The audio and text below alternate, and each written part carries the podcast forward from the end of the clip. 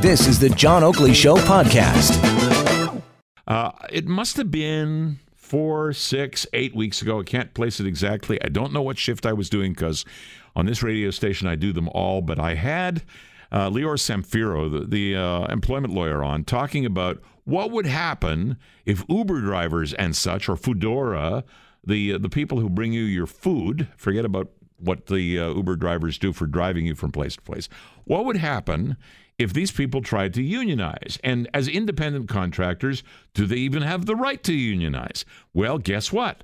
A couple of days ago, we started to hear that uh, the United Food and Commercial Workers Union uh, had managed to put together an effort that gained some traction, grew some legs, and they announced that they're unionizing Toronto Uber drivers to gain better pay and working conditions.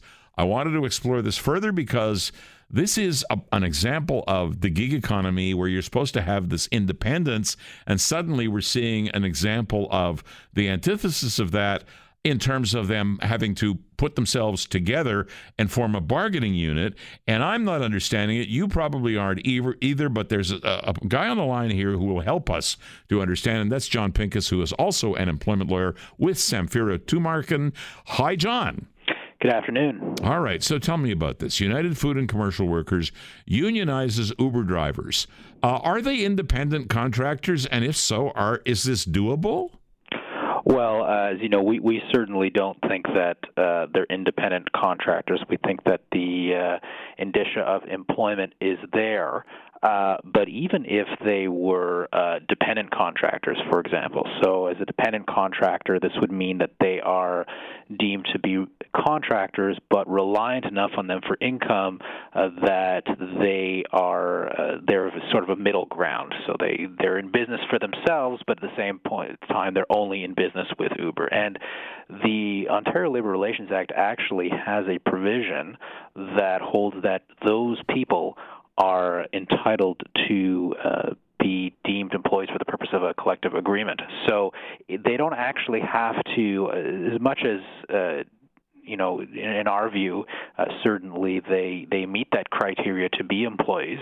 Um, they wouldn't even need to pass that threshold. They would just need to be deemed uh, dependent on them, which which of course many people who do this nine to five uh, very much are dependent. Well, I, I, recognize that. I've used Uber at least as a passenger. I have never used Uber Eats because I. I, well, frankly, uh, making it simple, I don't care for takeout food. But that's me. Apparently, a lot of people do. And these people clearly feel put upon in some way, or they wouldn't have chosen to unionize in a field where, by definition, at the outset, the whole draw of it was I get to work when I want and nobody is my boss. This is not the case, is it?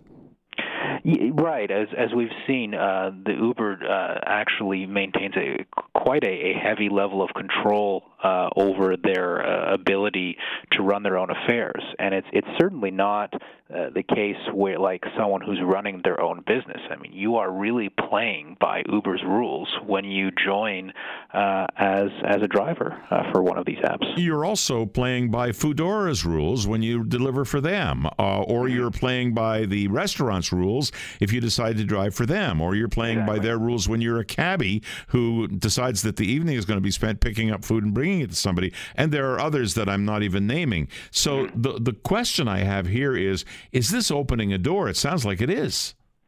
It it, it could be. Um, there there is an interesting challenge though with with unionization when it comes to Uber because one of the things that is particularly unique about this situation, and, and I imagine it would be the same for Foodora or any of these other similar kinds of classes of employees, is that it's so public, is that we've seen them immediately go public with this drive. And that's typically not the way these things work. Uh, typically, it's in a union's interest to collect as many membership cards as they can quietly uh, before they have any conflicting messaging uh, from management. And if they can get the requisite number uh, of uh, people signed up, they may have the right to be automatically certified without a vote.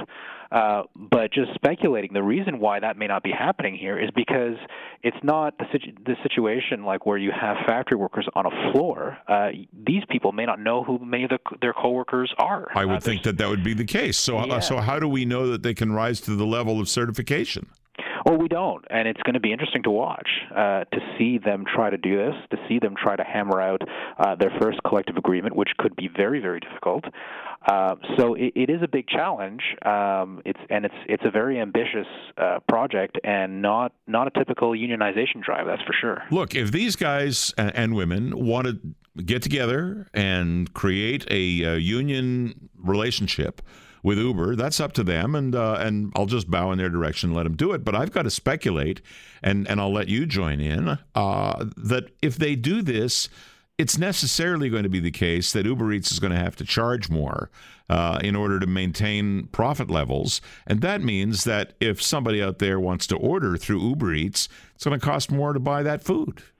Well, they they may not be able to. I mean, I, I- suppose if we see a, a ground shift in other uh, apps like uh, Skip the Dishes and those kinds of things, um, offering uh, or, or unionizing uh, on a broad scale, then um, perhaps you know perhaps you might see prices go up across the board.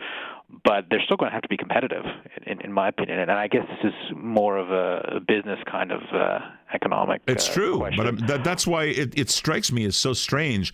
This uh, the first outgrowth of the gig economy, the, or the first ones, were things like uh, Uber as uh, a replacement for taxi cabs, and uh, and the fights that ensued there. And now Uber has uh, more than a toehold in places like Toronto. Some cities have said no, uh, and Vancouver would be an, uh, an example of that. But the point being that uh, it it allowed people to work at their own leisure. You know, pick and choose when they when they worked, what they did, whether they participated in the food aspect or only did the passenger, all of that kind of stuff. And now we see uh, a number of people competing and a number of companies competing and a union getting involved, and that doesn't strike me as anything akin to what I was told the gig economy was going to feature. No, we're seeing that there are some wrinkles to this, and that it, it is a great I- idea. But ultimately, when the, this is all these people are doing, and they're controlled by a centralized organization who sets the parameters of uh, of how this is going to work, uh, this is not the situ- situation like someone who is you know running a business. Nope. It's, it's someone who is it's maybe a, a different kind of employment, but certainly uh, to my eye and, and, and to, to to certainly us here at at uh, our firm, uh, we see this as a, a kind of employment. It's just a different kind of employment, and it may be uh, you know the the new world for a lot of people. It may be the new kind of employment, but if that's going to be the case, and we're going to see more and more people under these kinds of arrangements, then we need to make sure that somehow these people are protected. That sounds like the if it's uh, if it walks like a duck and talks like a duck sort of argument, and I That's agree it. with you. That's it exactly. All right, thanks so much for joining us, Jon. My pleasure. Jon Pinkus of Samfiru Tumarkin joining us on the issue of uh, the United Food and Commercial Workers uh, in an attempt to unionize the Uber Eats drivers. Thanks for listening to the John Oakley Show podcast. Be sure to rate, review, and subscribe for free at Apple Podcasts, Google Podcasts, and anywhere else you get your on demand audio.